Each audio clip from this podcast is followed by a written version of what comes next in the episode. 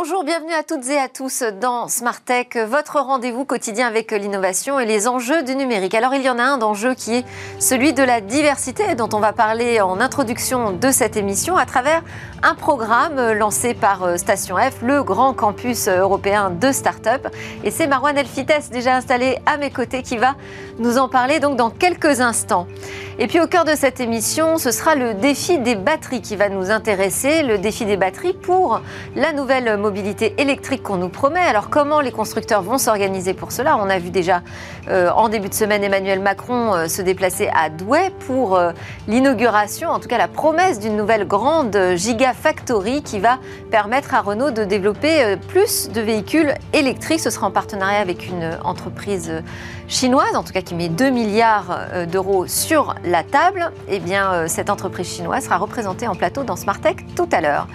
Et puis nous retrouvons notre rendez-vous Game Business. Là, on va s'intéresser à l'actualité du monde du jeu. Il y en a pas mal d'importantes qui seront décryptées par euh, Guillaume Monteux.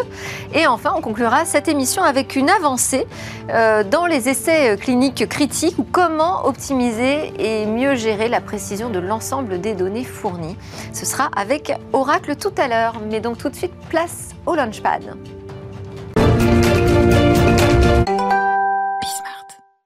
Le Launchpad, c'est cette euh, séquence où Marwan Elfites nous fait découvrir ce qui se passe dans les coursives de Station F. Et ce week-end, il y avait un événement qui euh, était une forme de promotion de la diversité dans le domaine des startups. Bonjour Marwan. Bonjour.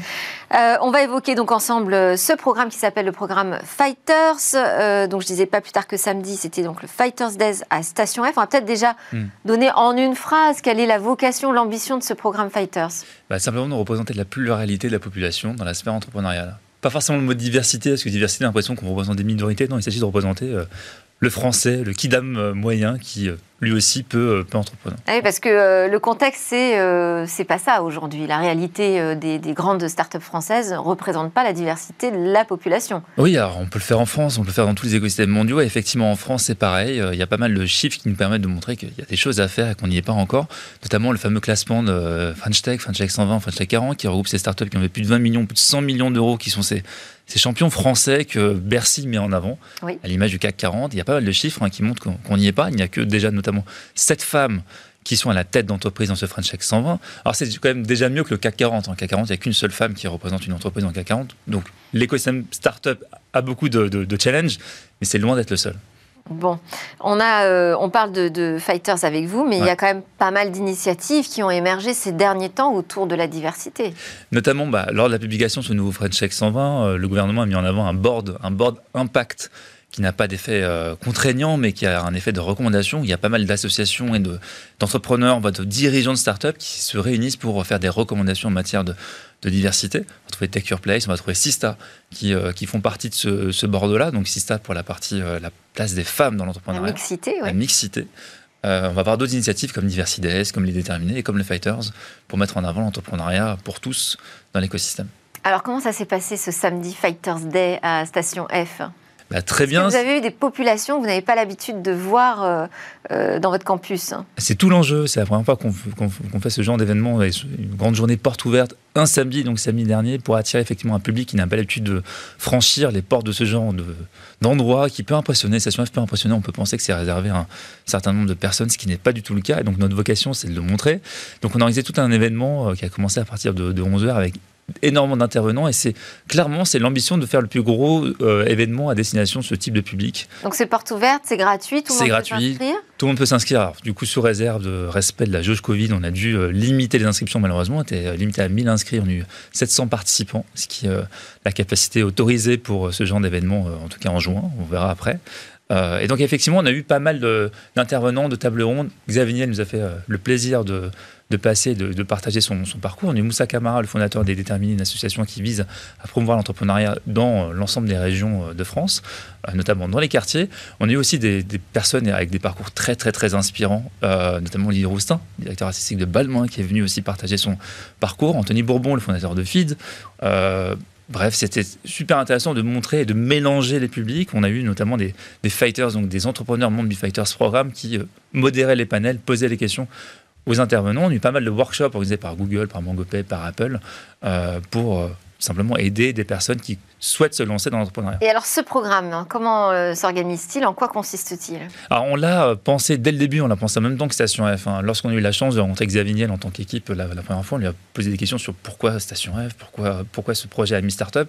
C'est la première chose qui est sortie, je veux créer un endroit comme Station F pour permettre à tous de se lancer. Donc on a... C'est-à-dire tous, même ceux qui n'ont pas de diplôme, par exemple Ceux qui n'ont pas de diplôme, effectivement, les profils types qu'on va retrouver, on va retrouver des gens qui n'ont pas ce parcours habituel des élites françaises, les grandes écoles, les écoles d'ingé, les écoles de commerce euh, les bacs plus 5, euh, ceux qui euh, n'ont pas ce genre de, diplôme, ceux qui viennent des quartiers, ceux qui viennent de régions un peu reculées, les campagnes, il n'y a pas que les banlieues qui sont concernés par l'accessibilité à l'entrepreneuriat, ceux qui sont réfugiés, ceux qui ont des situations sociales précaires. Donc l'idée, c'est vous avez les capacités, vous avez l'envie d'entreprendre, de, on va vous aider, on va mettre à disposition des ressources. Donc le Factors Programme, c'est gratuit, c'est une fois par an, donc c'est une sélection qui a lieu une fois par an, on va sélectionner entre 15 et 20 projets par an. On a commencé en janvier 2018, on, est en plein milieu de la quatrième saison en ce moment. Euh, et l'idée, c'est que vous avez le droit à trois accès par startup gratuitement. Vous pouvez le dépasser, mais là, vous devez ensuite payer un accès. Euh, voilà. Et c'est qui finance alors? C'est Station F, tout simplement. Station F, donc on, on, package un ensemble de places pour, euh, pour le Fighters Programme. Et vous avez des partenaires aussi qui travaillent sur le programme? Alors, pas financier, mais des partenaires pour la ligne éditoriale, effectivement. Le Fighters Programme est un programme qui est, on va dire, augmenté par le campus on demande à l'ensemble des programmes, on a une trentaine hein, sur le campus, d'aussi nous aider. Donc, ils vont mettre à disposition, des experts, des workshops. Donc, les grands programmes portés par des grands groupes, les programmes portés par les, grandes écoles, l'EDEC va nous aider, L'Oréal va nous aider aussi au quotidien. Et puis, on va avoir des partenaires extérieurs. L'enjeu du Fighters Programme, c'est de sourcer des super projets. Euh, un bon fighter est quelqu'un qui ne connaît pas Station F finalement. Et donc, euh, comment on fait, nous, pour détecter ces potentiels? On a beaucoup d'associations sur le terrain qui nous permettent de euh, détecter des projets, ils vont faire la première étape finalement de, planter cette petite graine d'entrepreneuriat. Et puis lorsque le, projet commence à être, être officiel, entre guillemets, le Fighters Programme est une bonne étape. Vous avez euh, quelques fighters euh, à citer? Énormément, énormément. On peut citer euh, Tali avec le projet digital, qui est un projet de cybersécurité. Euh, Tali a un parcours assez particulier. Euh, il a volé des voitures dans sa prime jeunesse. Il a commencé à 14 ans, il l'a payé. il était en prison pendant deux ans. Il s'est dit que bah, il était fan de voitures, il avait une grande expertise dans, dans, la sécurité des voitures, c'est bah, je vais mettre à disposition mes compétences, mon expertise pour créer une, start-up qui va permettre finalement d'empêcher le vol de voitures. La France est le troisième pays au niveau mondial où il y a en termes de classement de vol de voitures, près de 140 000 voitures volées par an. Euh, Tali, super projet, il emploie des personnes, il est financé. Euh, donc son produit est, en phase de conception. C'est un antivol que vous allez pouvoir mettre sur la prise diagnostique et empêcher finalement euh, le vol de voiture. Un autre exemple? On peut penser à, à Lines par Brian, fondé par Brian, de la deuxième saison. Tali, c'était la première saison. Brian, c'est la deuxième saison, qui met en place une plateforme vous pouvez payer des gens euh, qui, vont faire la queue à votre place. Alors ça semble assez particulier, mais il y a beaucoup de produits, notamment des vêtements, qui sont des produits assez recherchés avec des collections limitées. Vous allez pouvoir euh, finalement euh, payer certaines personnes pour faire la queue pendant certaines heures. Brian a déjà commencé à commercialiser. Le confinement est un peu difficile forcément parce que ça repose pas mal sur les, magasins physiques. Donc là, Brian va pouvoir reprendre son activité. on peut aussi penser saison 3 à Mirabeau. Euh, qui a mis en place une, solution d'éducation à destination des enfants pour apprendre l'anglais. Euh, à l'aide de réalité virtuelle, vous allez pouvoir notamment acheter des kits euh, avec un petit livret et une application sur Android, sur App Store pour permettre à vos enfants d'apprendre l'anglais. C'est adapté aux enfants qui souffrent de, troubles de l'attention et de troubles 10 notamment dyslexie. Le fondateur a, notamment eu souffert de ça jusqu'à l'âge de 6 ans. Près de 7000 produits vendus, vous allez pouvoir les trouver sur Amazon, sur la FNAC notamment. Je m'étouffe. On a encore pas mal d'autres projets. Je, vous, posais la question des partenaires et du financement. Il y a quand même euh, des fonds aussi qui, euh, qui s'engagent, non? On va avoir des... Dans la diversité. Ah oui, c'est un vrai sujet, effectivement. La diversité est une chaîne, les programmes en font partie, les écoles en font partie, les fonds d'investissement font partie de cette chaîne. C'est là finalement où le bas blesse, où il y a le plus de challenges encore. Les fonds sont très peu diversifiés. On peut regarder pas mal d'initiatives au niveau anglo-saxon, notamment euh, le mouvement MeToo, le, ce qui s'est passé avec l'affaire George Floyd. Il a eu pas mal de conséquences aussi dans la, sphère start-up. Beaucoup de fonds sont créés à l'américaine, notamment orientée sur la couleur de peau ou sur des fois l'orientation sexuelle. C'est très américain.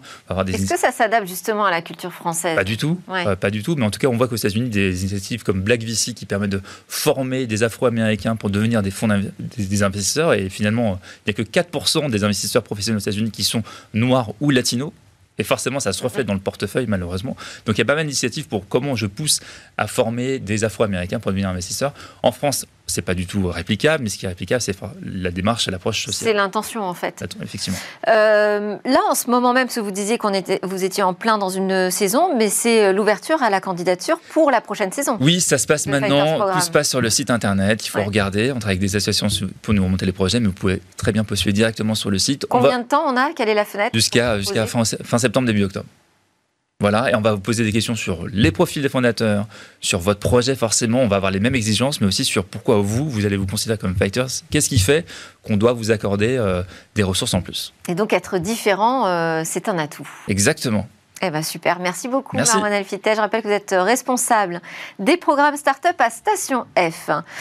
Merci beaucoup. Alors, c'est l'heure de notre talk. On va parler euh, de voitures électriques, mais derrière euh, cette ambition de produire davantage de véhicules électriques, il y a la nécessité de trouver les capacités de production de batteries.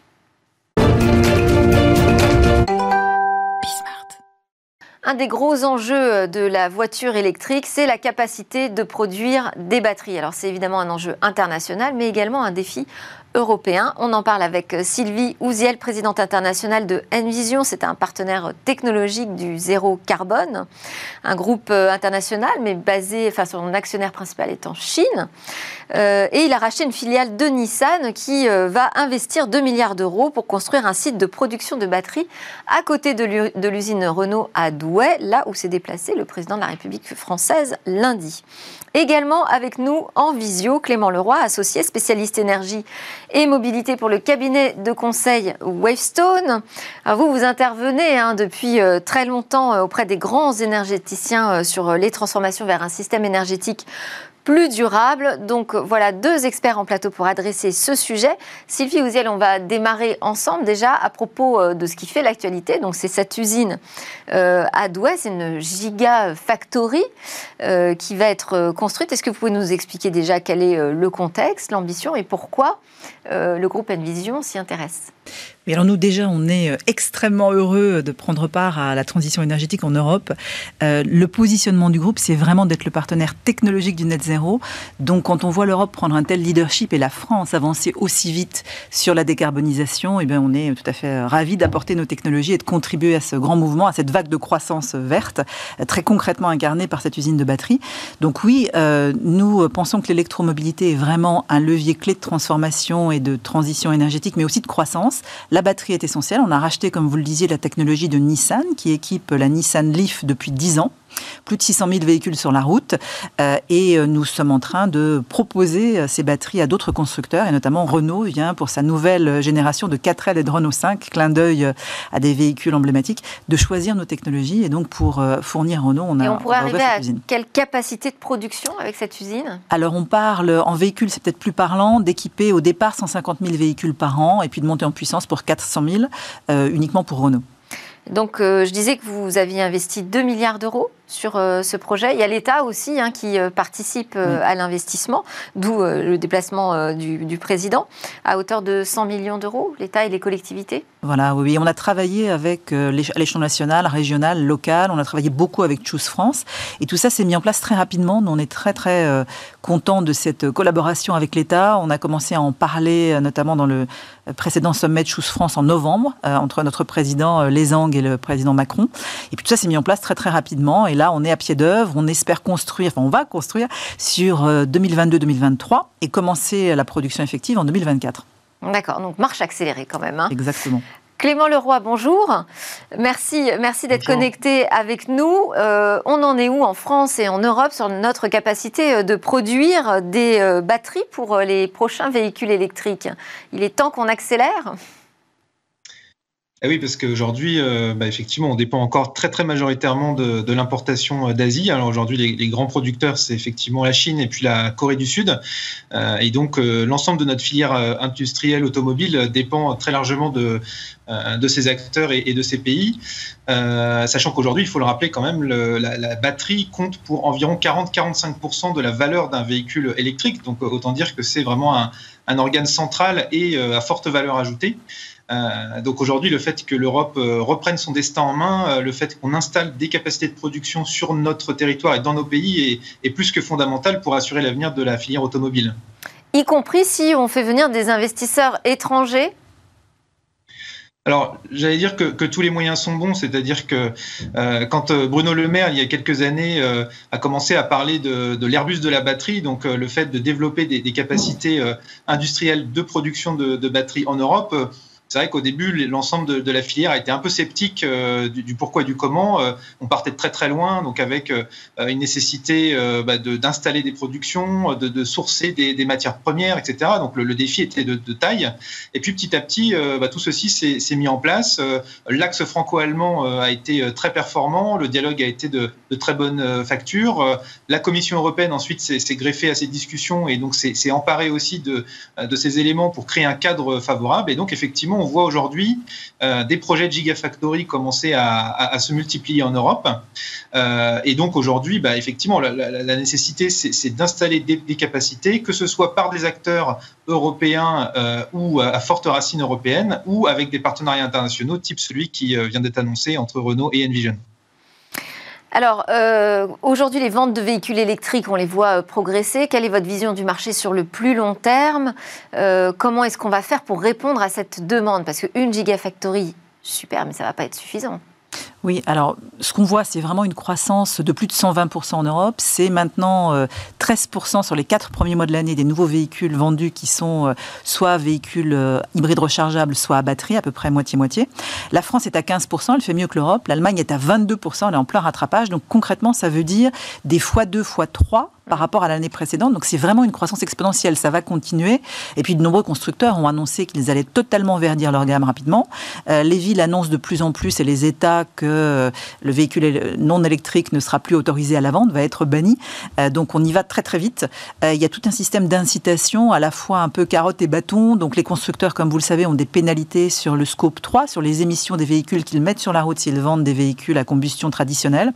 Donc ils ont une incitation très forte à pousser le véhicule électrique. Ils ont tous verdi leur gamme massivement, euh, y compris les constructeurs allemands qui n'avaient pas été les plus proactifs là-dessus. Donc les précurseurs qui sont Renault-Nissan, qui sont l'alliance, sont un peu rattrapés maintenant par leurs concurrents, tout le monde s'y met. Euh, et puis il y a aussi des incitations pour les conducteurs avec euh, des aides à la charge intelligente, avec des obligations pour les nouveaux bâtiments de s'équiper en suffisamment de places de parking qui permettent la recharge électrique. Donc tout ça est vraiment très convergent. Et puis nous, ce qu'on trouve sur le véhicule électrique, c'est que au-delà de décarboner sur la route, ça pousse à produire de l'énergie renouvelable parce qu'il faut Alors, aussi décarboner en les batteries, c'est pas forcément très vert. Alors il y, a, plusieurs sujets. Il y a le fait qu'il faut déjà charger la voiture avec de l'électricité verte, sinon ça n'a pas vraiment de sens puisqu'on émet dans des centrales à charbon et dans des centrales à gaz. Euh, donc finalement, on ne fait que déplacer les émissions. Euh, le deuxième sujet, c'est de produire la batterie et le véhicule lui-même avec une énergie décarbonée. Nous, on est très vigilants à ça. On sera zéro carbone pour notre propre euh, périmètre, pour nos opérations en 2022. Donc c'est dans 18 mois. alors ça passe par quoi? C'est du nucléaire? C'est de l'hydrogène? En France, ça va être du nucléaire. on va pousser beaucoup à, à aussi insérer de l'énergie renouvelable dans les régions dans lesquelles on s'installe. Et on pense que c'est vertueux. Produit aussi ou installe des éoliennes? Alors on, fabrique, on conçoit, on fabrique des éoliennes, mais aussi des systèmes de logiciels qui permettent d'optimiser la production énergétique et de l'insérer de manière harmonieuse dans le réseau avec toute la flexibilité nécessaire. Et on équipe 90% euh, de parcs qui ne sont pas nos propres éoliennes, nos propres technologies. Donc on croit aux, logiciels objets connectés, intelligence artificielle, à l'orchestration, même encore plus qu'au euh, hardware, qu'au matériel lui-même. Mais donc nous, on va demander ce type d'électricité pour nous-mêmes, et du coup ça rend euh, les zones industrielles où nous nous implantons d'autant plus attractives pour d'autres industriels, pour des data centers qui cherchent eux aussi de l'énergie renouvelable. On travaille aussi sur le recyclage. Vous parlez de tout le cycle de vie qui doit être pris en compte, absolument. Euh, et puis, euh, vous évoquiez l'hydrogène. L'hydrogène, pour nous, c'est aussi un, passage euh, essentiel pour décarboner des industries qui ont des émissions différentes, qui sont très lourdes et actuellement polluantes, comme le ciment, les engrais, l'acier. ArcelorMittal a fait des déclarations sur l'acier vert. Ça passe par consommer un hydrogène qui est produit par l'électrolyse de l'eau, donc H2O euh, qui va produire de l'oxygène et de l'hydrogène avec de l'énergie au départ, d'électricité au départ verte. Et là, c'est complètement vertueux. Par rapport à aujourd'hui, ces mêmes industries chimiques qui consomment de l'hydrogène dit gris, qui est obtenu à partir du méthane euh, et qui donc évidemment produit dans ce processus-là beaucoup de, CO2. Mais là, on parle de l'hydrogène euh, pour des applications industrielles. On n'est pas du tout en train de parler de la voiture à hydrogène. Alors nous, on, on pense que l'hydrogène est complémentaire de la batterie, pas sur la voiture, euh, pour deux raisons très simples. La première, c'est que le rendement énergétique de l'hydrogène pour un véhicule est beaucoup moins avantageux que celui de la batterie, avec la même quantité d'électricité. Si on doit passer par un électrolyseur, fabriquer de l'hydrogène et reconvertir cet hydrogène en énergie, on a une déperdition qui est absolument colossale par rapport à charger une batterie électrique. Donc on ne croit pas à, tellement aux véhicules à hydrogène. Puis deuxième difficulté, il faut développer tout un réseau de stations-service, ce qui est aussi compliqué. En revanche, pour des usages énergétiques plus gourmands, plus lourds, où la densité énergétique d'une batterie serait insuffisante, pour des camions, des véhicules euh, pour euh, des avions évidemment, des navires, là l'hydrogène effectivement s'impose, et on est sur des trajets qui sont en général plus euh, bordés, plus bornés, avec des allers-retours, donc il est plus facile d'équiper en point de, recharge en hydrogène que, on que ça serait nécessaire de le faire pour des particuliers qui, eux, ont des trajets beaucoup moins réguliers. Alors Clément Leroy, euh, on, aborde la question euh, du plan hydrogène aussi euh, par, cette actualité. On en est où, nous, la France, sur nos choix stratégiques et sur la cohésion avec les programmes européens? Alors sur, l'hydrogène, euh, effectivement, là, on a eu une montée en, puissance exponentielle ces, dernières années. On se souvient tous du, plan Hulot sur l'hydrogène euh, euh, de 100 millions d'euros, qui à l'époque avait été jugé très insuffisant au vu de, des enjeux, au vu de la manière de retourner complètement la filière énergétique. Et depuis, à la fois la France, mais aussi l'Europe, ont, pris vraiment la, dimension de, de, des investissements à réaliser. les groupes industriels ont mis sur la table des, des investissements très conséquents, en milliards d'euros. toute une filière de R&D, d'innovation s'est créée avec beaucoup de startups euh, et on peut là aussi euh, euh, faire un petit cocorico parce qu'on a en France énormément de startups qui, qui innovent sur les technologies, sur les algorithmes, on en parlait à l'instant, etc. Et puis effectivement avec le soutien des, des, pouvoirs publics, il faut souligner en particulier d'ailleurs le rôle des régions.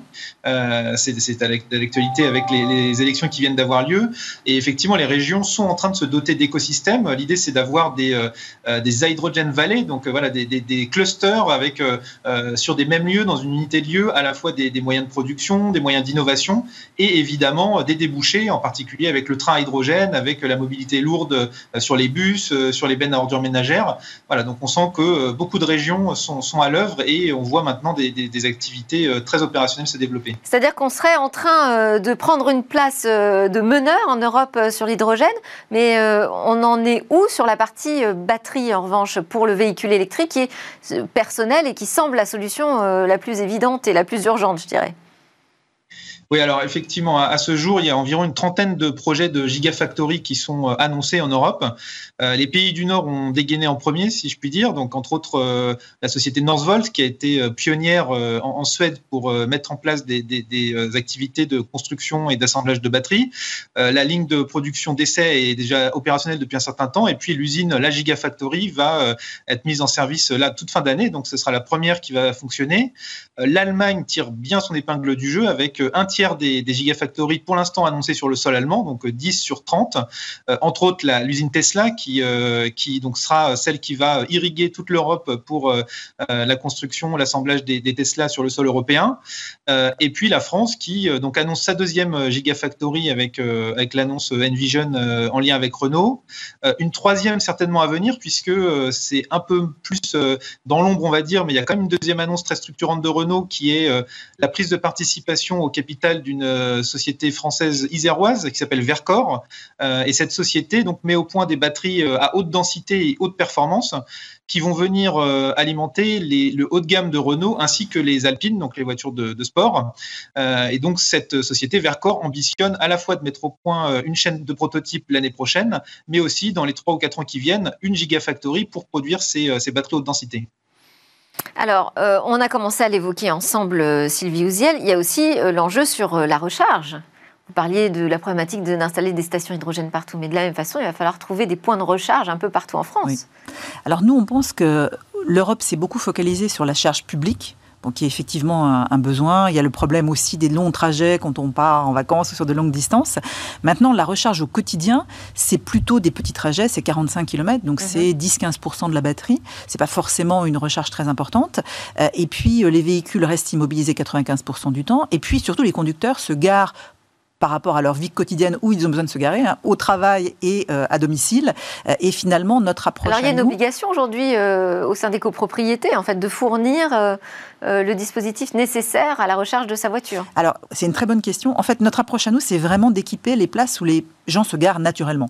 Finalement, on, charge parce qu'on s'est garé, on va pas se garer exprès pour se charger et puis attendre un SMS pour aller bouger sa voiture au milieu de sa journée de travail, au milieu de sa nuit de sommeil et que quelqu'un d'autre en pyjama descend de bouger sa voiture aussi parce qu'il a reçu un SMS comme quoi une place s'était libérée. Ça, on n'y croit pas du tout. On pense que les gens doivent continuer à se garer naturellement et qu'il faut équiper un maximum de places en recharge euh, entre guillemets lente, puisque le véhicule ne bouge pas 95% du temps, et en recharge orchestrée avec de l'intelligence artificielle, des objets connectés. Donc piloter tout ça automatiquement et piloter ça dans le cadre de l'ensemble de l'infrastructure, euh, dans le cadre du bâtiment intelligent qui revoit toute sa consommation énergétique, du port intelligent. On est très content d'ailleurs d'avoir gagné euh, le projet de port vert avec Anvers et Barcelone et s'équiper en station de charge pour les bateaux à quai en l'occurrence et, aussi les, voitures fait partie du projet. Donc on pense que c'est vraiment une charge plutôt lente, naturelle, là où on se gare naturellement et orchestrée. Et sur les copropriétés, il y a un petit sujet euh, que l'Allemagne a entre guillemets fait sauter, qui est en train d'être étudié en France, qui est que euh, si vous habitez dans une copropriété, que vous voulez euh, installer un poste de charge, vous êtes obligé d'avoir l'accord de la copropriété. Et on sait, pour ceux qui sont concernés, que c'est parfois un petit peu compliqué, qu'il faut attendre les âgés, qu'il faut. Mais il y aura une obligation à venir, je crois, qui fait que tout le monde a plutôt intérêt à. Donc là, en Allemagne, ils ont carrément fait sauter cette obligation de demander l'accord de la copropriété, ce qui alors je ne sais pas comment ils se sont accommodés euh, du code de la propriété, mais en tout cas ils ont réussi à faire sauter cette obligation et maintenant vous pouvez équiper votre garage dans une copro sans avoir à demander l'autorisation préalable de la copro. Et la France travaille à des mesures similaires. Mais la France a déjà passé euh, une loi là qui rentre en vigueur, qui rentre en vigueur en mars dernier, qui oblige pour les nouvelles constructions, dans le cadre des nouveaux permis de construire, à avoir 20% des places de parking minimum qui sont équipées euh, pour les véhicules électriques. Bon, je pense que ce serait, ça mériterait un talk en soi aussi, ces questions euh, de, recharge et euh, de stations euh, de recharge. Clément Leroy, j'ai pas le temps de vous faire réagir. On arrive à la fin de notre discussion, mais comme vous êtes un expert en France sur ce sujet, je vous réinviterai, c'est certain. Merci beaucoup, Clément Leroy, donc consultant associé spécialiste énergie et mobilité chez Wavestone, et merci à Sylvie Ouziel, présidente internationale d'Envision, d'être venue partager l'actualité et la commenter avec nous. Juste après la pause, c'est le rendez-vous Game Business. On part sur l'actu du jeu.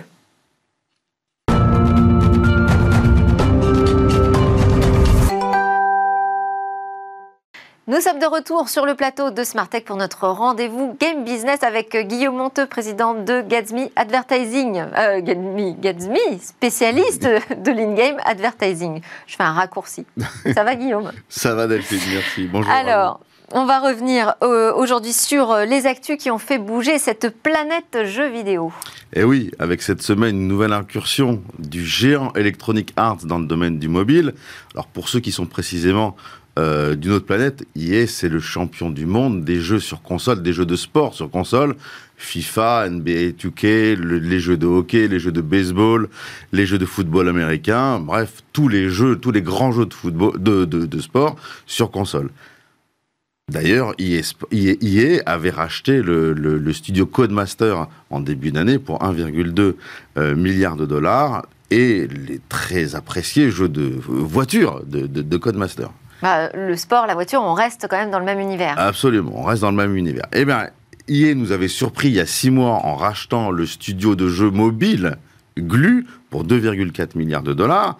Alors certes, le, studio de jeux mobile Glu faisait des jeux de sport, notamment un jeu, de, baseball. Il faisait aussi des jeux de tir avec Deer Hunter, avec euh, Frontline Commando, des jeux de, gestion euh, avec Cooking Dash, Diner Dash. Bref, à l'époque, EA avait mis la main sur 14 millions de joueurs et 800, euh, 800 personnes.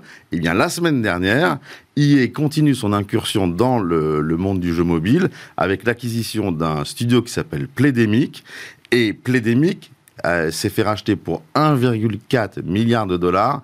Et Plédémique, c'est un jeu. 1,4 milliard de dollars pour un jeu. Alors, le vendeur Warner a expliqué la vente, en, justifié la vente en disant qu'il devait euh, participer à la restructuration de la dette de sa maison mère AT&T, mais ça fait quand même assez cher pour un jeu. Alors, l'événement est d'importance, au-delà du fait qu'il y ait, va dans le mobile, parce que, en fait, ce jeu, pour moi et pour plein de gens, c'est quand même le meilleur jeu de golf. Et je vais peut-être euh, aller un peu loin. Pour moi, c'est presque le meilleur jeu sur iOS et Android euh, tout court. Et c'est sans doute ce qui justifie aussi euh, le prix absolument fou euh, que EA a mis pour acheter cet éditeur. Et ce qui est intéressant, c'est que EA avait mis la main sur une franchise, et en l'occurrence la franchise du PGA Tour, qui est le, le, tour du golf. Et je pense qu'appliqué à Golf Cash, ça risque de faire encore un jeu encore plus grand. D'un point de vue du business, en fait, euh, cette opération, elle montre euh, l'impressionnante euh, consolidation des studios de développement, qu'ils soient mobiles, PC, console, et c'est vraiment qui sera le plus gros, à celui qui sera, qui aura le plus de grand nombre de franchises. Et en fait, les bons développeurs, en fait, c'est compliqué à aller chercher. En fait, une des raisons aussi, c'est euh, que euh, les, les, gros studios vont pas aller recruter un, les développeurs, mais vont chercher à faire des acquisitions pour les ramener en, masse euh, chez eux. Et puis, tous les acteurs préparent la guerre entre les éditeurs développeurs d'une part et les distributeurs de l'autre. L'éternelle guerre entre le producteur de contenu et celui qui vend euh, ce contenu. Deux métiers vraiment différents et dont les rapports de force d'ailleurs entre l'un et l'autre et l'autre et l'un euh, sont constants. Et qu'on constate sur d'autres euh, secteurs d'activité. Vous vouliez aussi nous parler de Robert Kotick. Robert Kotick, PDG d'Activision Bizarre depuis 1991 euh, c'est lui qui est à l'origine de la fusion, justement, entre Activision et euh, Blizzard en 2008. Vous vous rappelez une opération à 19 milliards de dollars, gigantesquissime.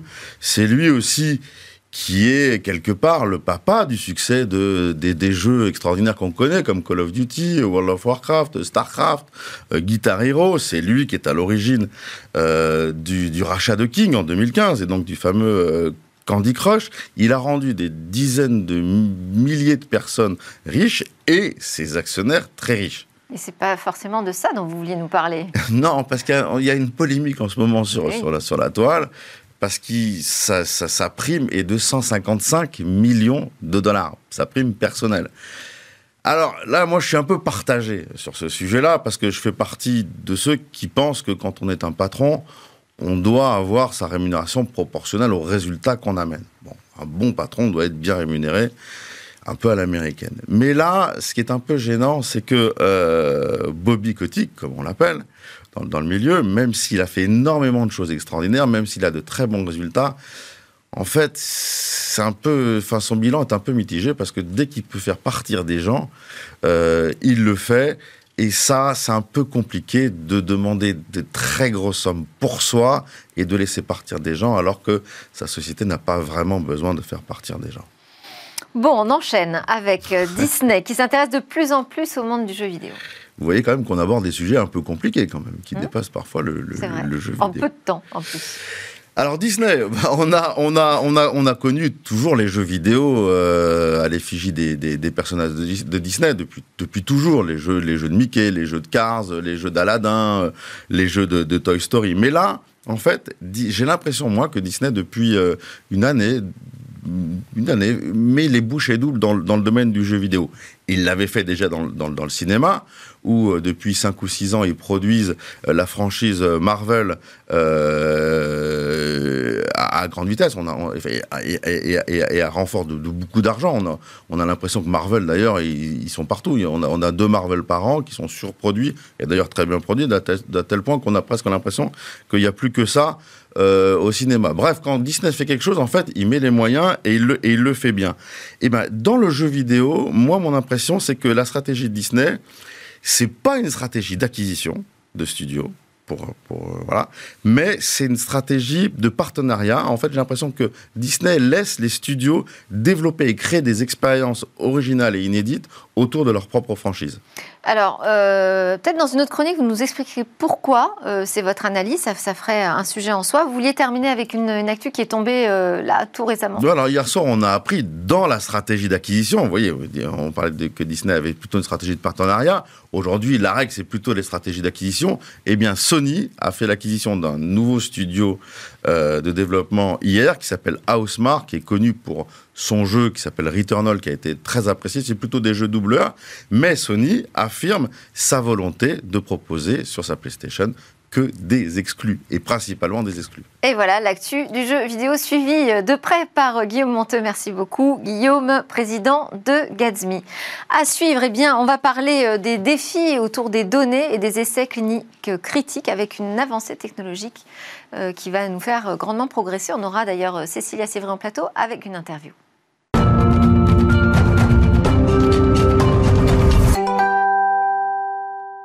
Bonjour Cécilia. Bonjour. Aujourd'hui, euh, on va parler du secteur de la santé, précisément des essais cliniques.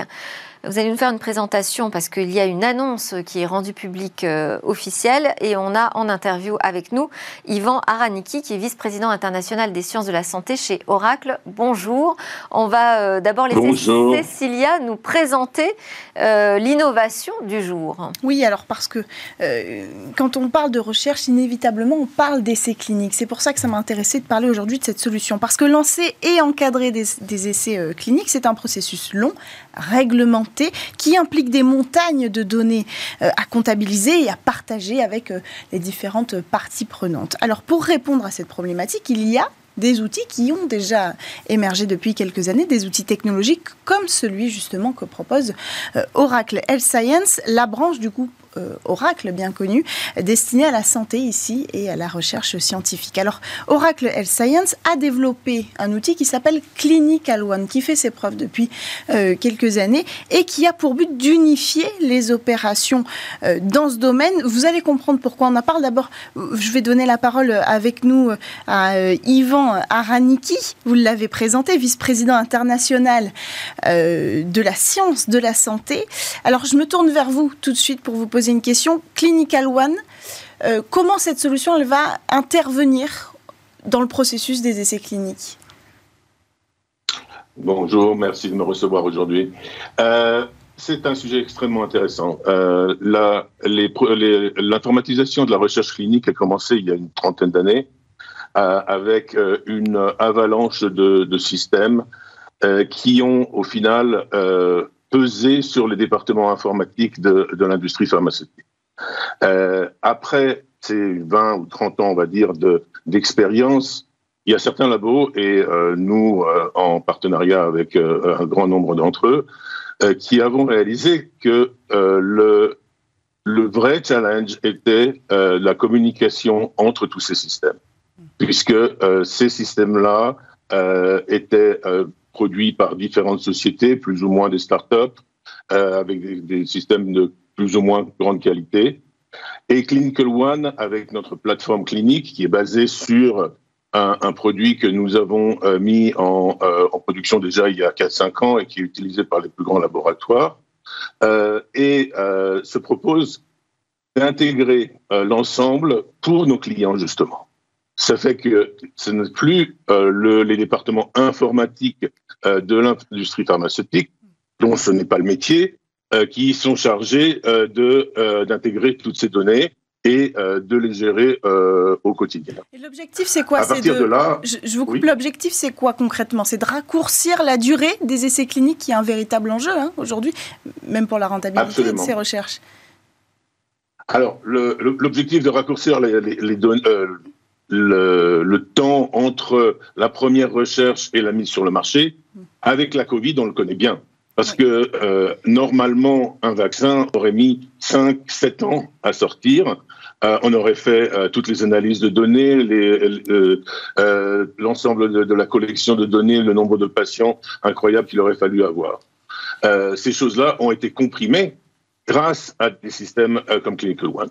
Et sur le domaine réglementaire que vous citiez plus tôt, oui, c'est important, les, process sont importants, mais encore une fois, si on arrive à donner à l'industrie pharmaceutique un système pleinement intégré où leur effort pour faire la recherche clinique euh, est réduit, où leur temps pour accéder aux données va être réduit, où la qualité des données qui, euh, qui va être insérée euh, sera meilleure, il y a un bénéfice en temps, bien évidemment, mais bien évidemment aussi en argent et en ressources humaines et en ressources tout court. Et, et alors, euh, Yvan Raniki, si vous êtes euh, dans Smartech ce matin, c'est parce qu'aussi vous avez euh, une annonce, un nouveau contrat qui a été signé avec les laboratoires Servier Absolument. Euh, les laboratoires Servier, une fois de plus, étaient novateurs et ont été parmi les premiers à s'intéresser à ce que je viens de vous décrire, qui est on ne va pas choisir dix petits produits et nous euh, fatiguer à les intégrer, mais leur projet était on choisit une plateforme, on se met en partenariat et on avance, on essaye de, de faire que la technologie n'est pas un rempart pour nous, et que les experts technologiques vont s'occuper de toute cette intégration, euh, de toute cette approche. Est-ce que c'est euh, pas, excusez-moi, euh, avait commencé, oui. Est-ce que c'est pas surprenant finalement que, vous l'avez dit, ça fait déjà 30 ans qu'on commence à développer des outils technologiques. Vous, ça fait 4-5 ans que vous avez développé Clinical One. Alors est-ce que c'est pas surprenant que Servier aujourd'hui seulement s'empare d'une solution comme celle-là? Servier ou un autre labo. Servier ou un autre labo, mais d'autres ont déjà commencé aussi. Ah, alors, je fais juste un peu, une petite différence entre Clinical One et notre plateforme clinique. Notre plateforme clinique existe depuis 4-5 euh, ans, mais, mais on fait migrer euh, les différents outils fonctionnels comme euh, la saisie de données, comme le, la randomisation. Bon, là, je, parle en, en, termes un peu techniques, mais on les a fait évoluer vers cette architecture Clinical One. Et ça va évoluer de plus en plus. Et je, c'est pas étonnant que euh, Servier euh, ait choisi. Ils sont parmi les premiers. Les euh, laboratoires qui ont commencé sur notre plateforme, il y en a une petite dizaine, mais Servier était les premiers à choisir Clinical One, qui est notre nouvelle infrastructure. Bon, moi, je suis ravie qu'on ait euh, Oracle dans Smartech parce que j'ai une grande question à vous poser. En ce moment, en France, euh, euh, au-delà même de l'Europe, en France en particulier, il y a de grandes polémiques autour de la souveraineté numérique et de la souveraineté à travers le cloud et le cloud souverain. Est-ce que ça, aujourd'hui, ça rend les choses plus compliquées pour un acteur américain? D'autant plus quand on parle de données de santé. Hein, là, vous travaillez sur des données sensibles. Oui, effectivement. Je sais, mais euh, euh, en réalité, euh, nous avons des, des, centres de données qui sont partout à travers le monde. Et on va les offrir à l'industrie française ou à tout autre intervenant français des données qui sont hébergées en France. Et ça, Oracle sait très bien faire. Nous avons des des centres de données à travers le monde et notre nouveau système euh, de cloud qui s'appelle OCI est probablement ce qu'il y a de plus performant. Merci. Euh, donc, euh, merci. quand on associe la performance. Ok, merci. Je, vous, je réinviterai Oracle sur un, débat qui sera dédié. Merci beaucoup d'avoir présenté cette annonce officielle aujourd'hui, Yvan Araniki, donc vice-président international 16 Health Science chez Oracle. Merci à Cécilia, merci à tous de nous avoir suivis. À demain pour de nouvelles discussions sur la tech.